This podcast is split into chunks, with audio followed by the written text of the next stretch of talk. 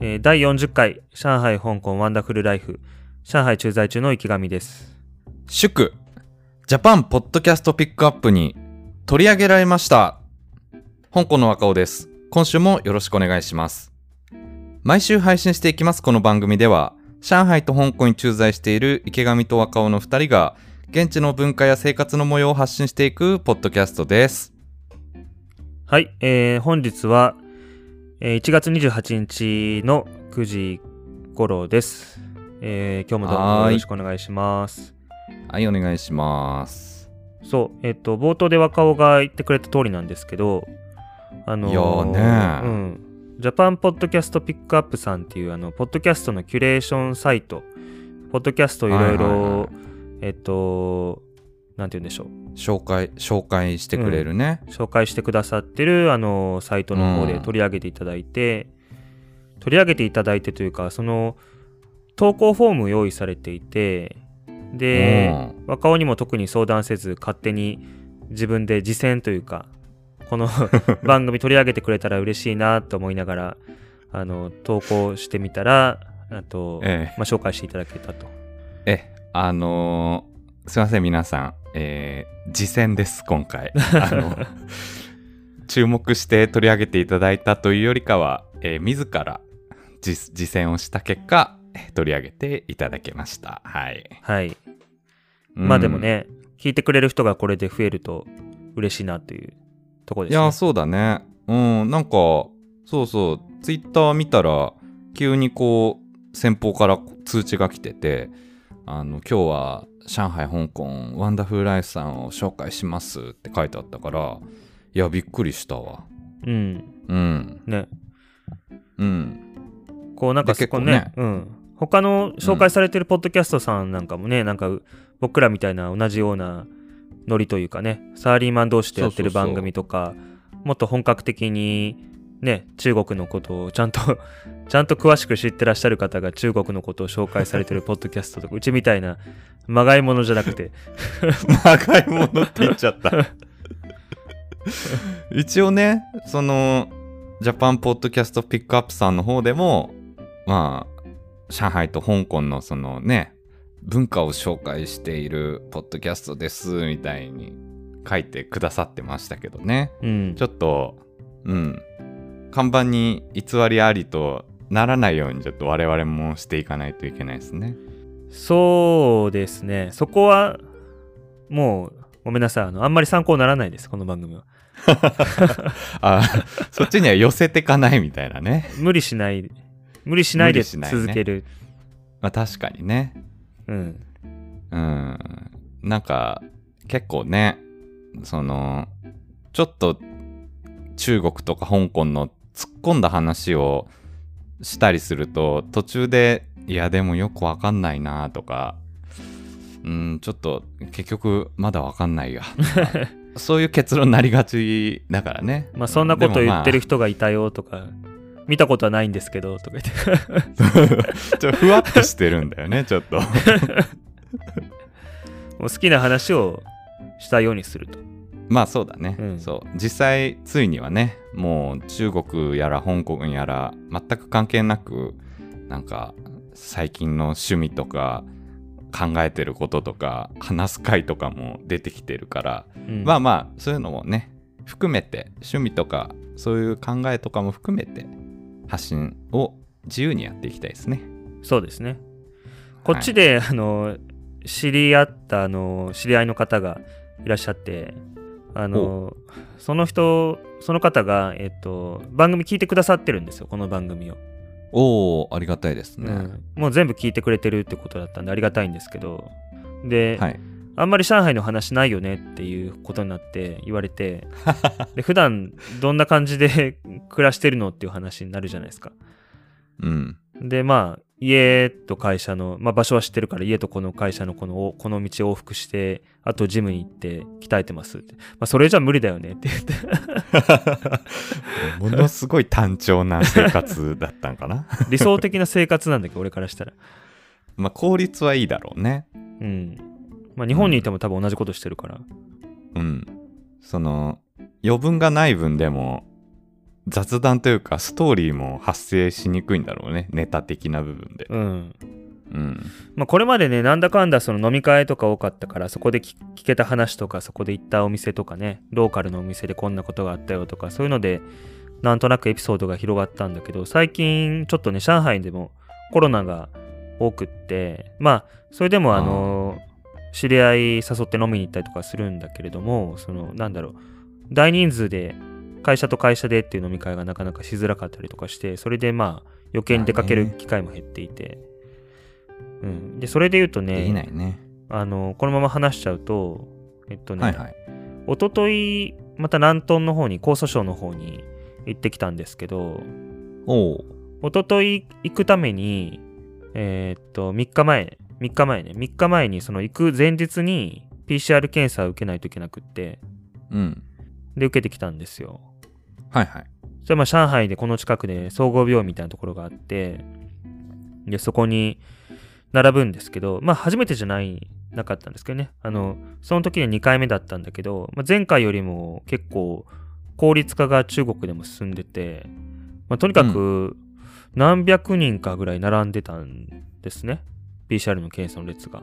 で、まあ、はい並ぶんだけども、ただ並ぶだけじゃなくって、えっ、と、並びながらでもいいんだけど、その WeChat で、その病院のアカウントのところに行って、で、オンライン上で予約申請をして、で、オンライン上でもう会計も WeChatPay でしてしまって、で、そうこうしてるうちに列が自分の番がやってきて、で、支払い済ませた画面で表示されてる QR コードを読み取らせる機械がそこにも置いてあるから、それをかざして、はいはい。で、名前だけ聞かれて本人確認して、で、名前俺池上ってあの中国語でチュシャンって言ったら、あの、病院のその登録されてる名前がローマ字で入ってるから何言ってんのみたいになって、それだけちょっと、それだけちょっとトラブルだったんだけど、うんまあ、あの本人確認済んで鼻に綿棒突っ込まれて、で、6時間後に結果がもう PDF で届くと。おうおうおう。で、便利だね、うん。スピーディーで。PDF も届くし、いわゆるあの健康コードっていうその行く先々で緑色になってるかどうかを確かめられるあの画面があるんだけど、そこのリンク先にもちゃんと陰性っていう風に表示されてるし、まあ、いろいろデジタル化進んでて便利だなっていう感じですね。はいはいはいはい、うん。ああすごいね。で、料金で言うと40元。40元だからかける18で、まあ800円しないくらいですね。はいはいはい。うん。安いね。うん日本だとね。うん何千円とかね。なんか1万とかするしね。うん。で、まあ、うん。うんうんやっぱり春節前だから、あの、まあ、今年なかなかそのね、春節中の旅行とか控えましょうっていうことになってるんだけど、それでも、去年も行けな実家帰れなかったしっていう人は、やっぱり今年は帰りたいっていう人がやっぱり多いみたいで、えーそれでな並んでたと。はいはいはい、うん。いいろんな人がね多くの人が、はい、そうね。で、うん。まあ1回目の PCR 終わって陰性証明無事に6時間後と言いつ言いつつも4時間後ぐらいにもう届いてて、で、それを会社の方に送って、これで俺上海から行ってもいいよねってことになって、で、次の日に、えー実際に南東の方に行って、で、その日はいいんだけど、次の日また帰る、帰るのね。で、それが昨日の話なんだけど、はいはい上海に帰ってきて、で、まあ、行くために PCR 必要だったから、それで受けたんだけど、帰ってこようとしたら、今度その、よくよく幼稚園から出てるその通知を見ると、あの、上海市外にあの、保護者の方とかね、その子供と一緒に住んでる人が、えー出てしまった場合は PCR 検査の陰性証明がないとお子さん登園できませんっていうふうに書いてあって、おーまた必要なわけかうん。で、えまあ、金曜日だけだから、今日だけだから、まあ、もう一日ぐらい住んだらいいんじゃないっていう話したんだけど、雨も降ってるし、PCR また並ぶの嫌だったから、行ってみたらなんか、う上の子が、娘が、その、やっぱり、ね、春節前だからしばらく友達に会えないから、会えなくなっちゃうの嫌だから行きたいって言って、あ、じゃあもうお父さん並ぶわと。お父さん。もう一回 PCR、まあね親の都合でね。ううん。ん、鼻に綿棒突っ込まれてくるわと。ちょっとなんかトゲがある言い方だけど、うん、で、行ってみたら、ま春節がさらに近づいたせいか、列がね、3倍ぐらいになってて。ああそっか。みんな必要なんだ検査が。うん。で、まあ、だからね、3倍でしょ？本当に時間で言っても3倍で、あの3日前に受けた時は30分ぐらいで済んだんだけど今今回というかまあ昨日は1時間半ぐらいかなかかって、あそう、うん。結構大変だ大変というか並んだね。うん。そう寒いしね雨降ってるしはいはい。うん。上海ね。そう。まあそれでもならあの流れは一緒で同じようにうん。PCR 受けて、会社戻って働いてっていうのが昨日の流れでした。あーでもまあそのパッと思い立った時に当日で予約しても PCR 受けに行けたってこと？その昨日かな？うんそうだね。まあもう並びながら申し込めるから。うんへえもう来たらどんどんおお金払ってるかどうかだけ確認してでめ鼻に綿棒突っ込んでいくっていう一連のもう作業になってるから。はいはいはい、うん。だいぶそこが効率化されてんだね。楽でいいねそうだね。それは、うん。うん、楽ですよ、まあ、実際そこに行かないといけないっていう苦労はあるんだけど、はいはいはいはい、うん。自転車で行って。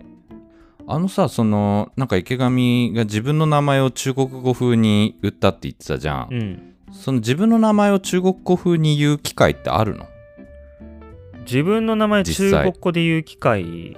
まあ普段仕事は英語だからあんまりないけどいつかな。あでもあのあれあれだから飲み屋さんとかレストランとか予約するときうん。予約してる池上ですっていうときは名前言わないとわかんないから。ああその時じゃあ池上って言うんじゃなくてその中国語読みで言うんだ。うんだって漢字で伝わるでしょ相手にはあインターネット上で申し込むから漢字で入力するんですよ。あそういうことか。そうそうそうそう。うーん。うん、だからその、ね。今日は田中さんが予約してくれてますとか鈴木さんですとか言ったらその読み方で あのあれこれ何て読むんだっけって調べながら行って。うん。うんそれで入る。へえあそんなこと調べないといけなくなるんだ。香港だと何？どういう？いや。ないの？そういうの。うん香港はねやっぱり英語がだいぶ浸透してるからまあまずそもそも香港人から呼ばれる時はあの若尾とか若尾さんとかそういう風に呼ばれるしうん。でそういうお店の予約とかも大体アルファベットでの予約だね。それはその電話にせよネットにせよあのアルファベットで予約するからだから若尾っていう俺の自分の名前を広東語読みで伝えたことないあね。本当に。どういう読み方をするのかすら知らないよく。それ広東語で同僚の皆さんが若尾が聞いてないところで若尾の話する時とかは若尾さんって言ってる。あ若尾さんって言ってんだそこ、えー。若尾さんって言ってる。うん。あそうなんだ。結構さん付けがあの定着しててというのは日本のことをよく知ってる香港人は日本人に対して「さん」ってつけるね、うん。うん、だからその同僚の人たちだけじゃなくこう日本とよくコミュニケーション取ってる取引先の香港人とかもたとえ日本語喋れなくても例えばメールとかで「ディア若尾さん」っていう風にうん。あの宛名をつけたり電話でも若尾さんって言ってきてくれたり、うん、結構そういう風に呼んでくれる日本っぽくうん。それは結構あれだよね、うんヨーロッパとかでも日本人慣れてる人はさんつけてくれるよね。メールとか。ディアあーそうだねディアなんとかさんって言って。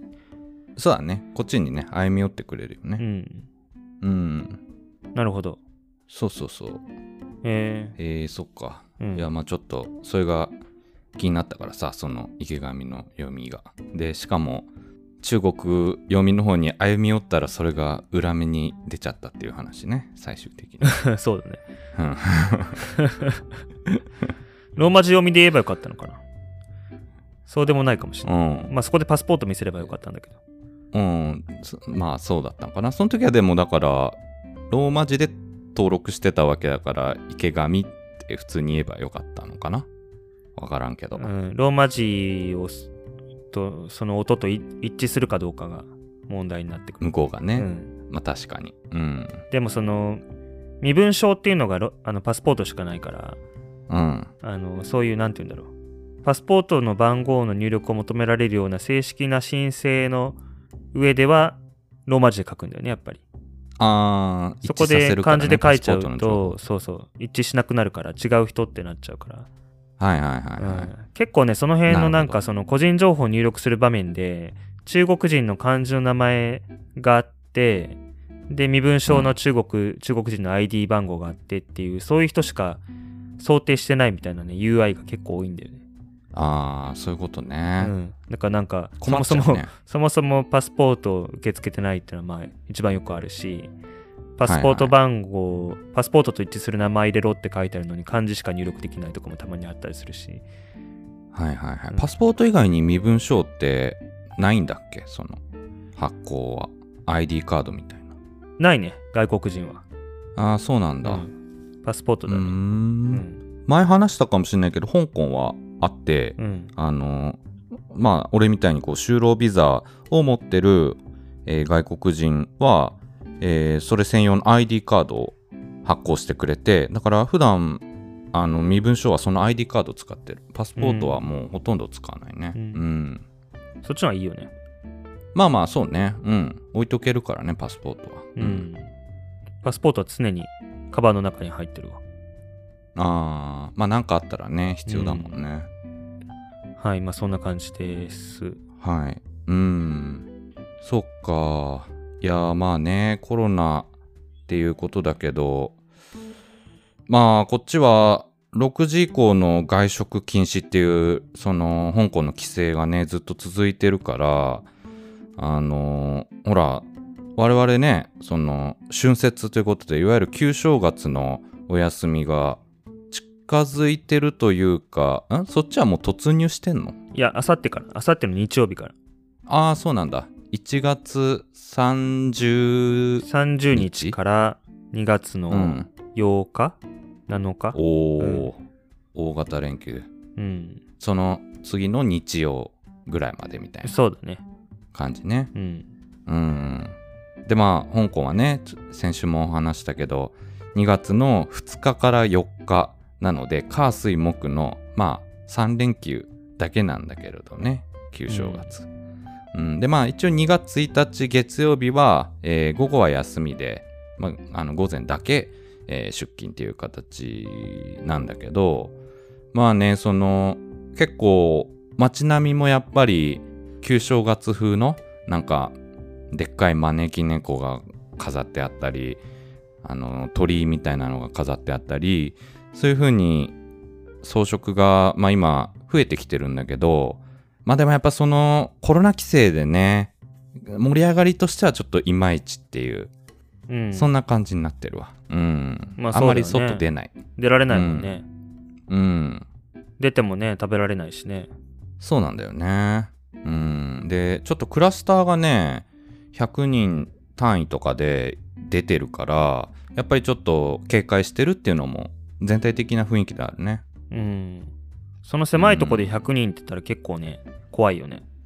いや、そうそう、結構ね、あ、だからね、あのー俺、合気道行ってたでしょ？うん。あのまあ今ちょっと先生が日本に一時帰国してるからちょっとお休み中なんだけどその合気道をやってる道場のビルの向かいのビルってクラスターがなんか発生しちゃったみたいでうん。もし先生が帰国せずに香港にいて合気道のレッスン通い続けたらもしかしたらワンチャン隔離の対象になってたかもしれないっていうちょっと近所というか見知ったところでもね こう出てきてる、うん、え若尾が隔離される可能性があったってこと？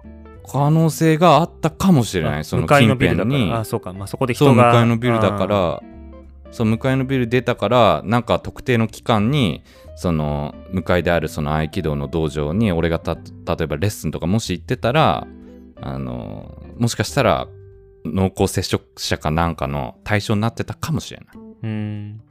上海でさ2週間ちょっと前に、あの上海の西側でコロナあのコロナの陽性の人出ちゃったんだけどその人とねその人が百貨店で歩いててその百貨店の中ですれ違った人がいたんだって俺の取引先の面識ない人なんだけどその人が監視カメラで特定されてあなたすれ違いましたんでっていうことで2週間やっぱ隔離されたんだって。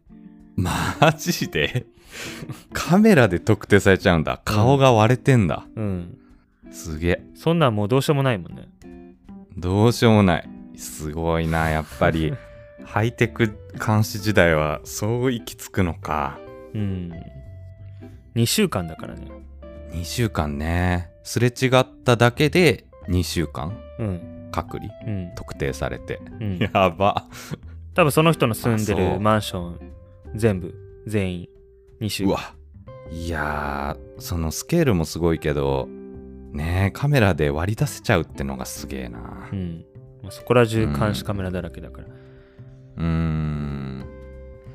そっか。もう、池上の方はだから今日、今日金曜日だからもう連休に突入したって感じか、じゃいや、それがね、明日出勤日なんよ。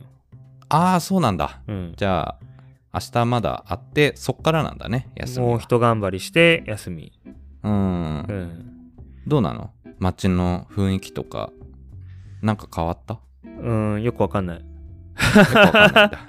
さっき言ってたもんな。単調な、行ったり来たりのな。あのでも家と会社とジムの往復だから。赤い、赤提灯みたいなのが、日本の提灯よりもちょっとでっぷりした形の、なんとなくおめでたい感じの赤提灯がそこら中で多分ぶら下がってる気がする。はいはいはいはい。うんなんとなくおめでたい感じの 提灯がぶら下がってる気がする、ね。うん。ぶら下がってると思うよ。ぶら下がってるぶら下がってうん。ぶら下がってると思うよもちょっとふわっとしてたけど。まあでも、そういうことね。そういうのがあるんだろうる。な。でスーパーとか行ったら。らその何？虎年の虎の可愛いマスコットとかいっぱい売ってたりとかするし、はいはいはいはい。玄関になんかその何？貼り付けるありがたい赤赤字に金文字でこう、うん。ありがたい漢字があ書かれてるやつとか、飾りなんか飾り付けのね、うん、あ、なんか健康万歳みたいな、なんかそんなニュアンスのやつね。うん。はいはいはいはい。うん。あとユニクロとかでもねあの赤い下着みたいなの売ってた。あー、それなんか前、ポッドキャストで言ってたね。去年も見つけたっていう。うん、うん。買ってどうすんだろうと思うんだけど、えっと意味合いなんだっけ？その時だけ春節期間中だけ赤い下着着るのかねそういう文化があるのかねうん。そういう人もいるのかね。うん。でもユニクロがやってるからまあ本当に中国の文化なんじゃない？うんユニクロがやってるってことは、それなりに需要もあるってことなんだろうね。うんうん。まあそのぐらいまだ始まってないから、春節うん。うん。でもあのえ どういうこと？あのちょっと話はずれちゃうけどクリスマスがさ、はい。はい。12月25日に終わって日本だともうその瞬間に撤去されるじゃんクリスマスツリーがああ、そうだね。それがねあの春節の準備期間のまあこのこここのこのぐらいの時期になるまうんでずっとクリスマスツリー飾ってあるんだよねあ、長いんだ、期間が。うん、そへえ。う物持ちいいよねそうだね。あの、もったいないもんね。うんせっかく日本みたいにクリスマスの飾り取り付けてもね、終わったらすぐ正月の装飾に変えちゃうんだったら、ちょっともったいないから長めに使えていいね、じゃあそれはそれで。逆に日本だけなんじゃないかな？そんなにすぐクリスマスムード終わっちゃうの。ああ、まあだからその、旧暦じゃなくて新暦で年末年始をこうお祝いする国だからってことなんかね。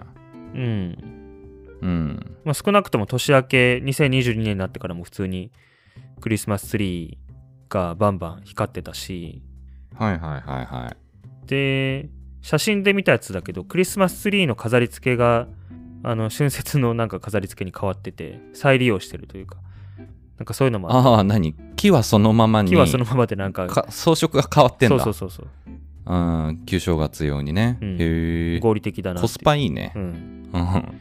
なんかさそあごめん、う遮っちゃったけどクリスマスは欧米の文化だから禁止しなさいみたいなのが中国でそのどっかの地方で言われたみたいなネットで見たんだけど全然そんな感じしないよ、ああ、その土地土地によるって感じなの？中国広しということで。これたまたまそういうことを書かれた文章がことさらは取り上げられただけで多分みんなクリスマス普通に楽しんでる中国の人うん。まあ、特に上海はってことなんかうね。んなんか、あの、寛容というか、まあ、こう、受け入れるみたいな、そういう感じなんかね。まあ、特に上海はっていうのはあるかもしれないねまあ、そうだろうね。あと、若い世代なんかはもうね、あんまり縛られないだろうしね、そういうのに。そうだねうんうん。だからなんかクリスマスもダメになっちゃうぐらい息苦しいのか中国はみたいな書いてる人いたけど、全然そんなことないですよって感じ。うんうんうんうん。うん、確かにちょっとそこら辺はねこうステレオタイプなイメージと実際のねしかも今の風潮っていうのが乖離してるってことはあるだろうねうん。うんはい。はい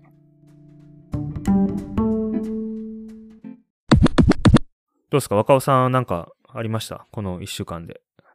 うーんそうねまあこの1週間でっていうのでは、まあ、特にはないんだけどそのニュースでさあの Windows のその今回まあ俺 Surface 買ったんけど、あーはいはいはいその製造元のマイクロソフトがうん。あの買収をしたってニュースが出てましてあの、ゲーム会社を、ね。どこ買収したかっていうと、そうそうそうそう、アクティビジョン・ブリザードっていう、まああの、世界的な、まあアメリカの企業で、その大手のゲーム会社、あの、コール・オブ・デューティーとか、あと、ネットゲームのワールド・オブ・ウォークラフトとか、まああの、そういうかなり大きなタイトルを持ってる、そのゲーム会社を7兆円で買収したっていう、うん。そんなニュースがあって、まあ、ちょうどそのサーフェイス買ったから、あマイクロソフトすげえなと思ってさ、あの、気になって、まあ、なってたんだけど、あのまあ、そこでさ、ワールド・オブ・ウォークラフト、その、買収先の持ってるゲームの、が、えー、まあ、オンラインゲームで、で、世界的に有名なオンラインゲームということで、で、そこでパッと思い浮かんだのが、FF14 とどっちがすごいんだって思って、で、調べたの。うん。そしたら、かつてはワールド・オブ・ウォークラフトが、えーそのユーザー数でせ世界1位だったのだけど、それは2021年の4月までの話で、なんと2021年5月に FF14 がそのワールド・オブ・ウォークラフトを抜いて全世界1位になったんだって、ユーザー数が。ユーザー数で、アクティブユーザーの数が、すあの、登録ユーザーの数が。登録ユーザーの数が。登録ユーザーの数が、えー2200万人を突破して、FF14 が。うん。だからその、アクティブユーザーってのあれだよね。実際にその時稼働してるユーザーみたいなんだよね。うん。ちょっとそれも、あの、調べれば多分出てくると思うんだけど、一応その世界一ってことで記録になったのは、えーもう過去に登録して、今現在やってないそのプレイヤーとかも含めた、すべての登録人数が、えー2200万人。まあ、当然、そんなこう、登録、全登録ユーザー数が2200万人で世界一ってことなら、アクティブユーザー数も相当量いると思うんだけど、あの、というのは、その人数が増えすぎて人気すぎて、もうなんかサーバーがダウンしたり、回線が不安定になったり、もう最近してるみたいなんだ。なのね。うん。だからそれだけ、あの、人数がいるみたいで、で、まあ、あの、えー前々回ぐらいかな？ちょっと、このポッドキャストで話したけど、まあ、FF14 は最初2010年にこうスタートして、で、最初はちょっと不具合とかが多くて、ユーザーからかなり不評があって、えー伝説のクリエイターの吉田直樹さんが、まあ、あの、再建をして、で、しばらく休止を経て、えー再開したのが、あ2013年、えーとかなんだけど、あのーそっからもう大復活を遂げたということで、あのーなんかね、この最近では、去年の2021年の12月に、最新のこう、ストーリーを、あの、アップデートしたんだって。新しく追加したんだって、FF14 で。で、それがなんか、あの、俺やってないから、やってないのに、俺なんでこんな熱く話してるんだろう、ね、確かにやってないからわかんないんだけど、なんか、この2013年に再開してから、こう21年までの8年間のこうストーリーのクライマックスとなる、えっとね、行月のフィナーレっていう、まあそういうなんかストーリーを発売して、もうだから、そもそも去年の5月に、あの、FF14 が全世界でナンバーワンになって、人気うなぎ登りの中、そんなこう8年間の総括をするような、そんなストーリーが追加され、そしたらなんか、12月には2500万人を突破したらしく、その全登録ユーザー数が。うん。まあ、だからその5月から12月の間でもう300万人増えたってことなんだけど、その結果、なんかもう人が多すぎて、ほんとゲームにもうアクセスできない状態になっちゃって、で、ダウンロードの新規販売を停止したり、これ異例なんだけど、広告も一時停止したりするぐらい。つまり、本当はゲーム会社からしたら、ゲーム会社のあの、スクエアエニックスからしたら、売れたら売れただけ儲かるからいいんだけど、もう、買わないでくださいって。うん。あの、ね。広告も見ないでくださいって。う。うんん。っていうぐらいにまで、あの、殺到しちゃって、あまりにも売れすぎたっていう、そんな伝説が、またこの年末年始に起きていたそうです。ええそうなんだ。全然知らなかった。そう。それを聞いて、また俺は感銘を受けたんだけど、まあ、ただ、プレイは、まだしてない、こう、エアップみたいな、エアップみたいな感じなんですけど。えーで今調べたらさ、動物の森が3000万本販売されてるへえ。んだって。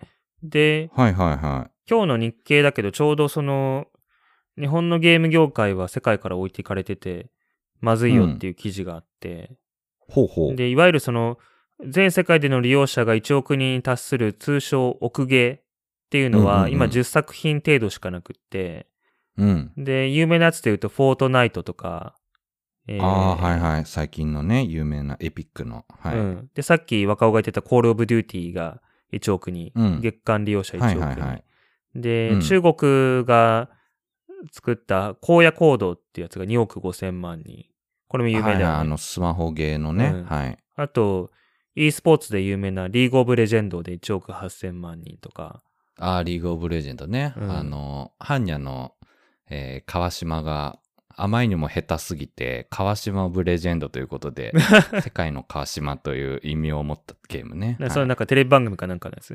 いや、なんか、なんだっけな。あの、ちょっと忘れちゃったけど、あの、すごいヘビーユーザーなんだって、ハンニャのあの、えっ、と、カナダじゃなくてボケの、うん。あの、ツッコミの川島の方がヘビーユーザーみたいなんだけど、あの、その、あ、長時間プレイしてるのに、スキルが全くそれに伴ってなくて、あまりにも下手すぎて、ついにはなんか海外のユーザーからも、川島っていう言葉がその、ドヘタっていうのを意味するような、そんな、ちょっとこう、からかうような言葉にまで、あの、認知されて、えついにはなんか、川島オブレジェンドっていう風に 言われてるという、そんな話を聞いたんだけどー、ずっとやってるのに下手ってことなの、ずっとやってるのに下手で、そう。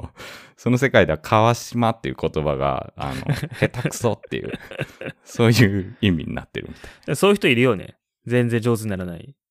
まあまあね、うん。下手のね、横好きって言ったらあれだけど、はい。うん。まあ、それでも面白いってことだよね。下手でも。うんうんうん。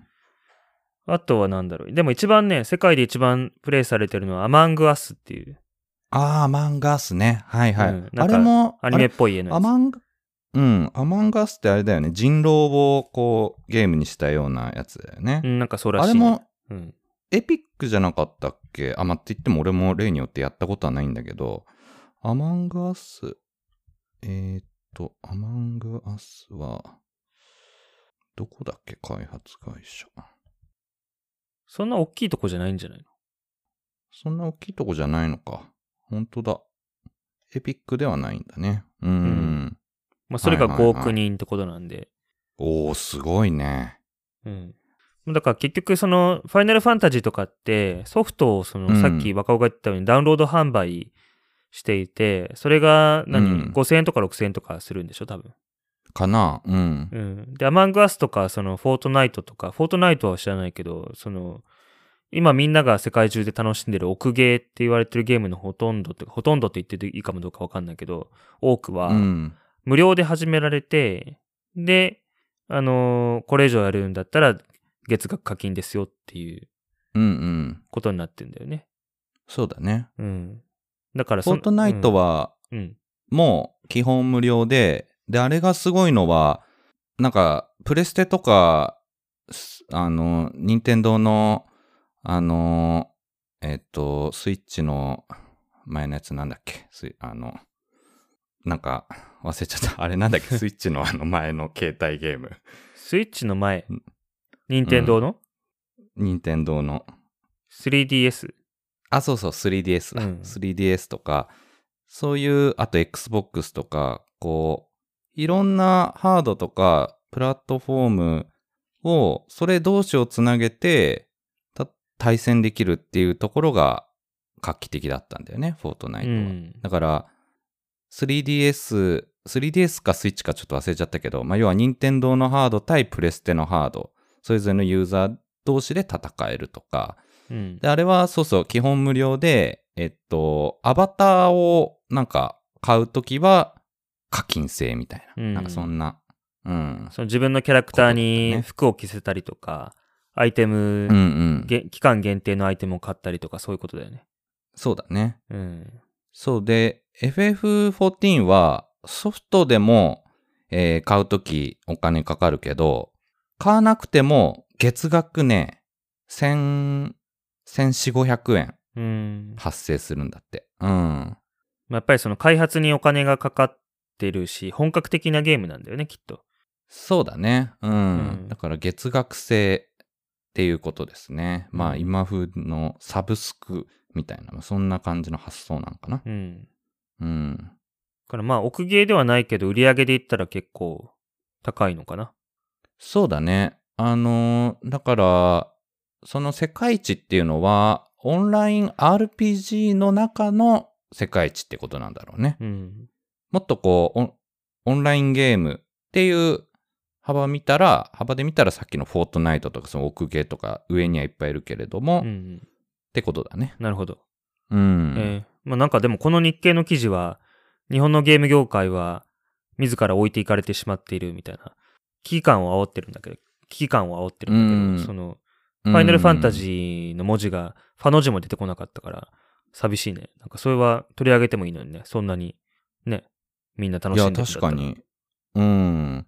その収、収益ベースだったら、あの、かなりいい勝負してるんじゃないかね。うんその、ね、無料じゃなくて、全ユーザーが毎月ね、いくらか払ってるわけだからね。うん。うん。なるほど。じゃあ、はい、若尾がファイナルファンタジー実際にプレイせずにこれからもずっと興奮して話し続けるっていう コーナー。あの、ええ、ウォッチを続けていくという、はい。そんなコーナーにしていきたいと思います。謎だよね。作ってる側も困惑するよね。やらないんだやっ。てもないのに。こいつは何をこんなに面白がってるんだと。確かに。うん。うん。ゲームね。そうね。ゲーム、大学生になったら好きなだけゲームできるんだって、そのために頑張るぞと思って高校3年生の時に、それだ、それまでずっとやってたゲームをやめて、うん。当時はだからプレステ2が出たか出てないかぐらいだよね。そうね。プレステ2出たのは、でも俺ら中3の頃とかには出てたんじゃないかな、でも。あの、あそうだっけ？FF10 をね、うん、FF10 をね、中3とか高1か、そんぐらいでやってた気がするから。まあ、だからプレステ2出て何年かした時なんじゃない？あ、そうだわ。中学校の時のあの、あの友達の家にちプレステ2が届いたって言って、でみんなで集まったから、中3かな？プレステ2は。ねうん。うん。そう、だからプレステ2でずっと遊んでて、それをもう、団長の思いで我慢して、大学に入って。で、大学入ったらまあ、ずっとゲームしてたけど、社会人なんて本当にやんなくなったもんね。まあね、なかなか時間もね、取れなくなってくるからね。うん。もう一切やってないわ、俺。ゲーム。うーん。ゲームな。まうん。あね、かくいう俺もやりたいなと思いつつ、あんまりできてなくて、こんなこう、エアプのね、話ばっかりしてるんだけど。まあ、一切やってないが言い過ぎ、俺、聖剣伝説釣り場やったわ。そうね。ああ、言ってたね。ううんん。やり込んだってね。まあ、そういうリターンが明らかなものはできるけど、聖剣伝説3が面白いのはもう知ってるから、ね、その時間を投資する気になったんだろうね、きっと。うんうんうんうん。うん。まあなんか、そういうゲームも、こう、やっぱり、新しい技術とか、そういうのと結びつくと、俺なんかもこう、より興味が出たりするから、なんかこう、ゲームをやる、ストーリーを楽しむっていうだけじゃなくて、プラスアルファ、なんかどの会社がどういうハードを出したかとか、なんかどういうこう売り上げだとか、どういう技術使われてるだとか、まあ例えば VR とかでもそうだけど、うん。なんかそっちでこう興味を惹かれることが、まあ大き多くなってきたかなう。ん。うん。そうね。まあ、当時の大人の人たちもそうだったんだろうけどね。あ、そうなんだろうね。ううんんうん。まあ、スーファミでなんかね。もね、当時はファミコンから比べたらすごいわけだし。いやいや、本当に。ファミコンも革命だったっていうね、えーことだからね。うん任天堂がね、投資をして、で攻め込んだわけだけど。うん。だってスーパーコンピューターだからね。スーパーファミリーコンピューターだからね。うん。うん。ね名前からしてね。うん。任天堂64だからね。64ビットだぞっていう。どうだみたいな。ね。参ったかみたいな。どうだっつってね。最新技術だぞみたいなね。あ、でもコントローラーがビビったけどね。録音が初めて出てきたとき。何これ？あどうやって持つー、ん？なんか、どんなんだったっけ？三股になってるった真ん中が飛び出してて。あー、なんかそうだったね。ううんんうん。持ち方が3通りかな。え ?1、うん2、あ、3 3通り。通りあんだっ三通りけ真ん中を右手で持つか左手で持つかで、うん。あ、と真ん中持たないで両側で挟んで持つか。はあ、面白いね。うん。振り返れば、そうね。うん。その時のさ、いろんな遊び方っていう発想が Wii とか今のスイッチみたいなね、こう柔軟なコントローラーの使い方もさ、いっぱいあるし、あの家族で遊んだりとか Wii Fit みたいに運動を取り入れたりとかさ、ゲームに。うん。そういう柔軟なこう発想っていうのが、その時からもうあったんだろうね、任天堂には64の頃というか。うん。ただね、あの、最初にコントローラーを 3D 形状にしたのはプレイステーションだからね。3D 形状？プレステのコントローラーってさ、あの、うん手で持つ部分が飛び出してるじゃん。ああ、そうだね。握れる感じになってるよね。スーファミ違ったもんね。スーファミ平べったいし、ファミコンももちろん平べったいし。うん。うん。あれってどっちだっけ？どっちが入るんだっけ？と、バー、バーチャルボーイだっけ？あの、覗き込むやつ。ああ、あれはだから、おちょっとうろ覚えだけど、ファミコンとスーファミの間じゃなかった？そうだっけ？違ったっけ？あれなんかね、い調べてみよい VR じゃないけど、形的にはね、目で覗き込んで。当時としてはね。ねあ、でも、バーチャルボーイ1995年発売ってことだから、スーファミが、スーファミよりは後だよね。スーファミより後っぽいね。うん。スーファミは、えー1990年発売。うん。スーファミの後だ、バーチャルボーイ。うん。プレステよりは95年だ。プレステがどっちなんだろプレステは、えー、1994年だっう。た。ああ、じゃあもうすごいね。その、そのぐらいの、そのぐらいの時代が一番面白かったとか言ったら、またこれは、おじさん、おじさん発言。解雇中で。解雇中解雇 あの頃は良かったって。でもさ、その、プレステ4とプレステ5とか見た目も内容も一緒じゃ まあ一緒なんてことはないんだろうん。けど。中身全然違うだろうけどさ。だって実あの際プレステ4でのゲームプレステ5でできるでしょ。うん。だ進化をしすぎて、ね。もう、こう、もう元々高画質なものがさらに良くなりましたみたいな iPhone みたいな。だからもう十分だよみたいな、そんな感は人によってはあるっていうね。うん。それに比べたら、ね、その90年代、2000年代っていうのは、各ゲーム会社がもう切磋琢磨しながら、次のハードは、うちはスーパーファミコンだ。うちはプレステだ。今度は任天堂が64だ。今度はプレステ2だ。みたいに競ってたもんね。そう。でもセガスターンとドリームキャストが出てこなかったね、今。ああ、今、今セガが、出てこなかった。セガの人がかわいそう。セガがちょっと、ちょっと申し訳ない。セガの方々に申し訳ない。ドリームキャストのコントローラーとかもすごかったよ。ああ、そうなんだ。なんか円盤みたいな形。へえ、そうなんだ。で、メモリースティックみたいなのを、その、差し込む場所が2つあってさ。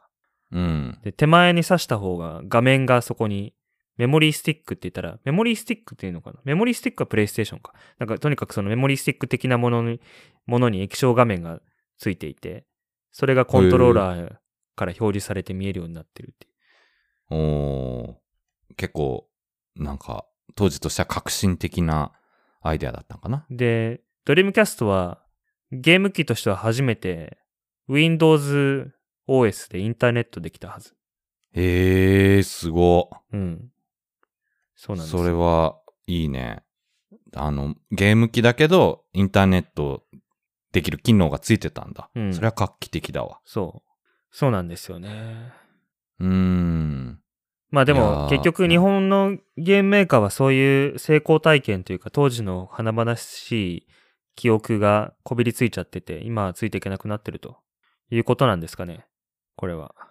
まあ、でもね、その、任天堂のスイッチは世界中ですごい売り上げだし、まあソニー、プレステは、ソニーはなんかプレステっていうよりかはなんかね、もう、コンテンツ企業みたいに、こうね、進化した感じはあるけど、うんメーカーというよりかは。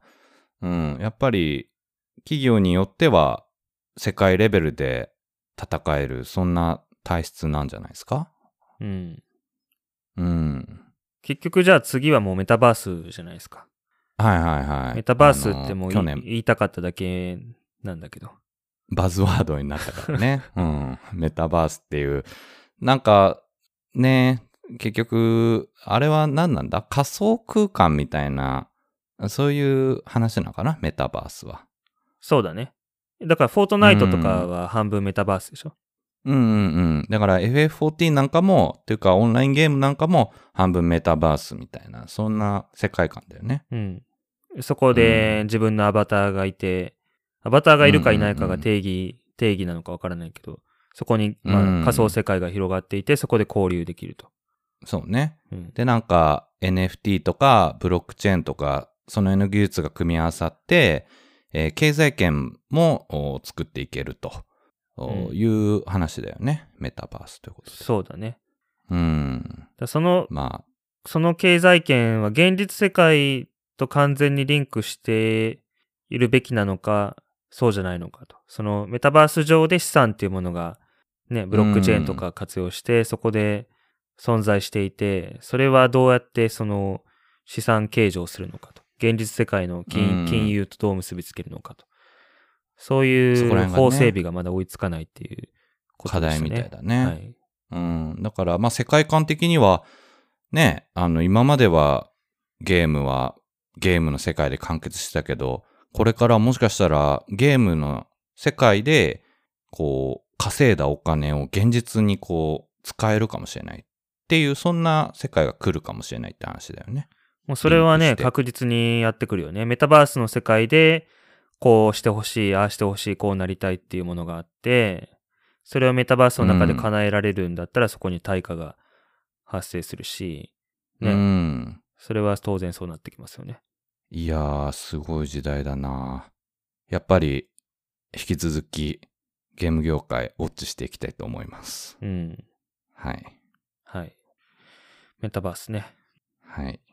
まあ、そんな感じで、Windows の買収が気になりました。はい。はい。まあ同じメタバースと同じ5文字のカタカナつながりで言うと、まあ、えー、5文字のカタカナというとプリキュアですよね。あー、まあ、プリキュア、そうね。カタカナ5文字だね。読みは4文字だけど、はい。うん。音節的には違うけど、プリキュア5文字。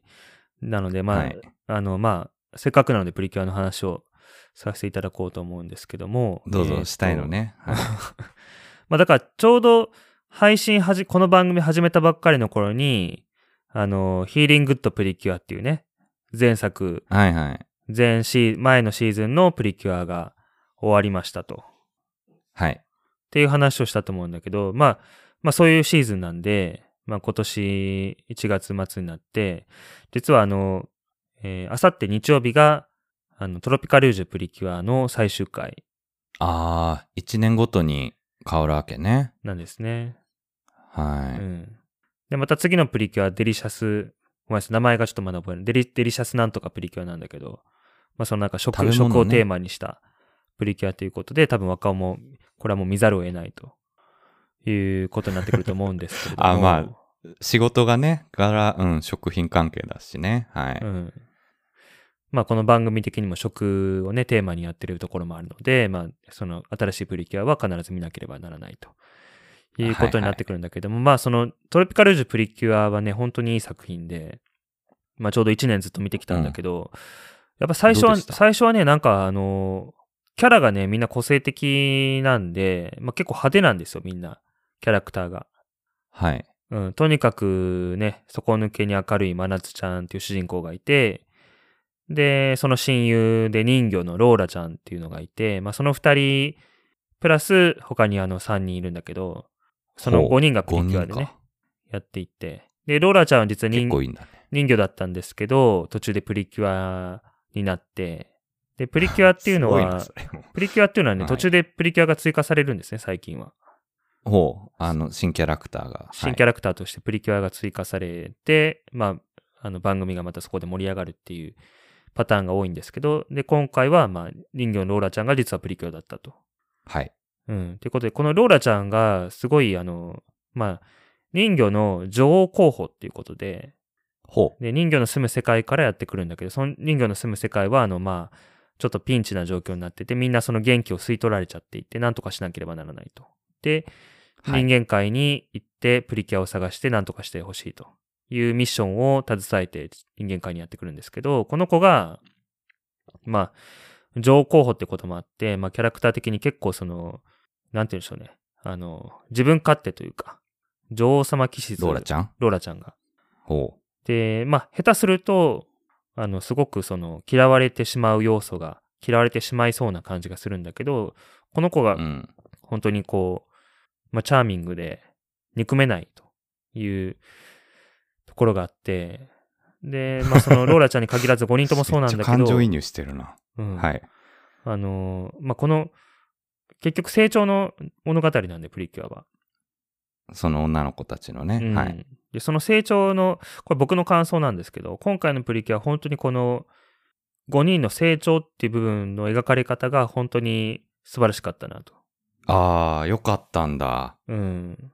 ローラちゃんだけじゃなく、みんな成長していったんだ、精神的に。そう。でね、あの、まあ、最新回、ね、先週、先々週と見た後で、ちょっと過去の回振り返って見てみたんですけど、まあ、本当に最初頼りないし、みんな、ね、あの、それぞれの問題を抱えていて、コンプレックスも、コンプレックスも抱えていて、人間関係にも、あの、仲良くなろうとしてもなれない人がいたりだとか、まあそういういろいろ問題を抱えてるんだけど、それもね、全部あの、ちょっとずつちょっとずつ解決していって、今もうこう、すごい、なんだろう、もう生まれ変わったかのように成長していて、ただその成長が、振り返ってみたときに、あ、こんなにこの人たち変わったんだってびっくりするってことは、それだけこう、丁寧でね、自然に成長が描かれていて、こうね、あのーなんていいいうんだろう。作りなんだ、物語として。いい作りなんですすよ。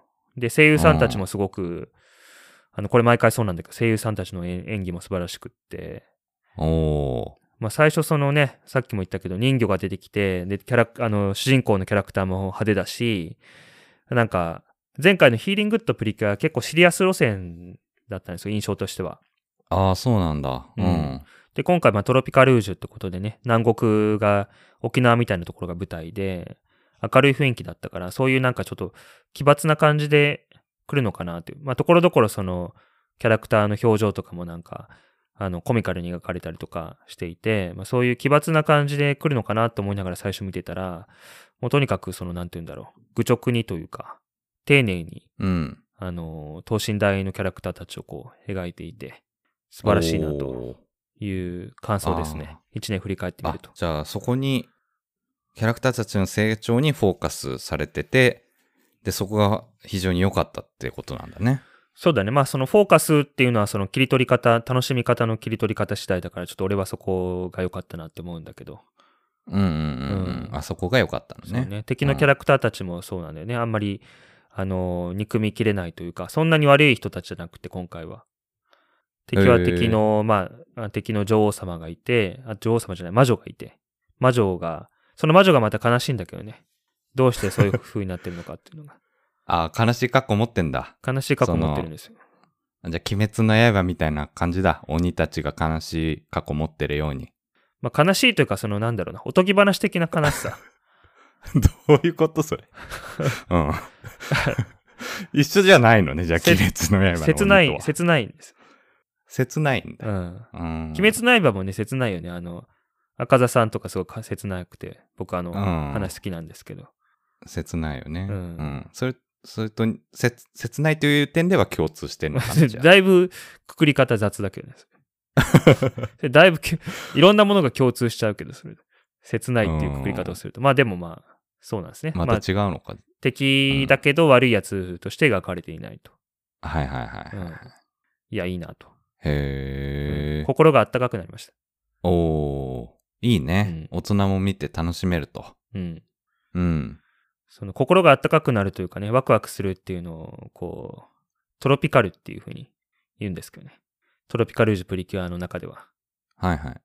うんああ、そこでタイトル回収みたいな。まあ、回収とか、まあ、最初からトロピカル、まあな何かしらその決め台詞みたいなのがあるんですよ。あ実際に言ってんの？アニメの中で。アニメの中で。うん。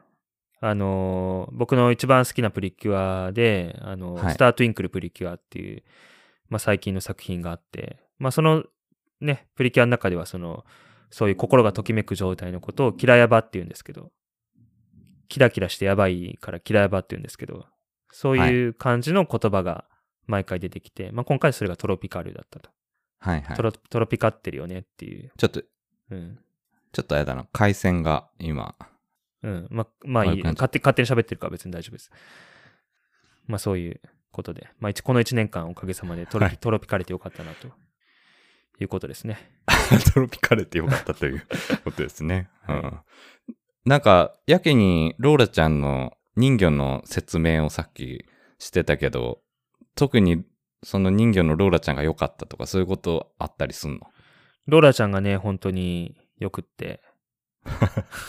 あ、そう。どう良かった？いやー、なんだろう。本当に、ローラちゃん、ローラちゃんだからいいとしか言いようがない。いやいや、それじゃあさ、俺たちとか、あの、プリキュア見てないリスナーの皆さん、全然わかんない。置いてかれちゃうから。うーん、なんだろうね。その強さと弱さが表裏一体な部分が。おー。うん。まあ、一生懸命なんですよ。で、あの、そのローラちゃんがね、あの、まあ人魚っていう話はもともとそのね、なんだっけ、アンデルセンだっけ？ああ、童話の？童話のね、人魚。あの人魚は、えっと、なんだっけな。どういう話だっけ？な声声と引き換えにして人間になるんだっけ？で、何か守ろうとしてああの死んじゃうんだっけ？なんかその話だっけ？うん、なんか泡になっちゃうみたいな、うん。じゃなかった？で、ローラはその人間界で人魚姫のその童話があるっていうのを自分が人魚だから知らないから、まあ、そういう話があるって初めて知って、そんな結末はありえないわって言って、バカバカしいみたいなうん。ことを言って、まあ、ローラーちゃんらしいんだけど。で、最終、最終回ではね、あの、あなたは、あの、今回の活躍をが認められて、晴れて、あの、女王として推薦されますと。おう。すげえ。で、人魚のその世界に住む世界に帰ってきたら、あなた女王としてやっていきますけど、あの、このまま人間界に残って女王になるのやめて人間として暮らしていっても別に構いませんよっていうふうに今の女王様から言われるんだよね。おうちょっとなぞらえてるね。あの、うん。童話と。で、うんその、その選択肢にどういう、どっちを選ぶのかというのが、まあ最終回で、まだ僕ら誰も知らないんですけど、あ、次回、最終回でわかるんだ。うん。でこれはもうちょっとね、必見ですな。うん。ドキドキして、眠れない。と日曜日までお、おじさんが申しております。大きい大人が、お友達が。まあでも来週、じゃないや、日曜日の最終回で、まあその結論、結末が描か描かれるのと同時に、まあ今までのパターンだと、次のプリキュアがね、次のプリキュアのセンターの子が登場して、えーそこで、まあ敵を一緒になって倒して、自己紹介し合って、バトンタッチするっていう流れなんで、まあなんなんかしらそのトラブルが起きて、敵がまた現れちゃって、そこに次のプリキュアが登場するという、まあそういう流れですね。おー、うんなるほど。うん。まあでも、一年間見て、見てきてよかったなっていうのは本当に毎年プリキュア見てて思いますね。いやー、楽しみですね。じゃあ、最終回と次回作が。うん。そうなんですよ。はい。いや、本当に。でね、これ去年も言ったと思うんだけど、それでまた日曜日に新しいプリキュア出てくるじゃないですか。はい。で、まあ、その、その子の声も見た目もね、あの、見、見覚えも聞き覚えもないし、知らない子だし、なんか、ま新しい新しい子が出てきたなっていうだけなんだけど、その子がね、もう今、ローラとか真夏ちゃんとかにこう、抱いているこの、まだ一緒にいたいなっていう気持ちをね、またその子にもこの1年かけて、また、抱いていくことになるのかなっていう、もうその繰り返しだけで、まあ、ずっと、こう、生きていけるなっていう感じですね。いや、そんなに、すごいな。もう、支えてるな、池上のモチベーションを生きてく。かなり支えてくるね。かなり支えてるね。プリキュアと筋トレと、ももクロと、まあプリキュアとももクロは似たようなもんなんだけどね。ほほぼ同じほぼ同じ種類の。そうなの。いやいや、一方は二次元で一方は三次元だけど、ももクロ現実のアイドルだから、ももクロももうプリキュアみたいなもんだか プリキュアみたいなもんなんら。だ。うん、もうその成長物語だから。あーあ、そういうことね。うん。そこを応援していくと。そうん。すごいな。その三つからできてんだ。筋トレと、ももクロとプリキュア、池上は。う。まあ、あと、子供ね。子供？子ど子育てね。自分の我が子。自分のね？うん。いうん。や、それはそうでしょ。そうですか。うん。はい、そうですね。はい。はい。はい。ま いいと思います。ははい。あ、そんな感じですかね。はい。はい。若尾の方から何かありますか？いや、こんなところじゃないですかね、今週は。はい。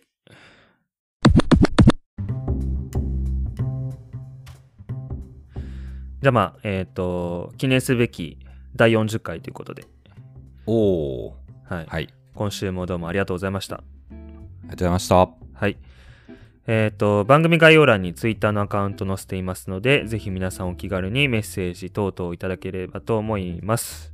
えっ、と、まあ、あの、ハッシュタグですね。ハッシュタグ、上海、香港、ワンダフルライフというふうに用意させていただいていますので、そちらで、そちらをつけてつぶやいていただけると、まあ、リプライが、あの、ちょっと億劫な人でも気軽にこう、わ我々の方で回収できるので、ありがたいです。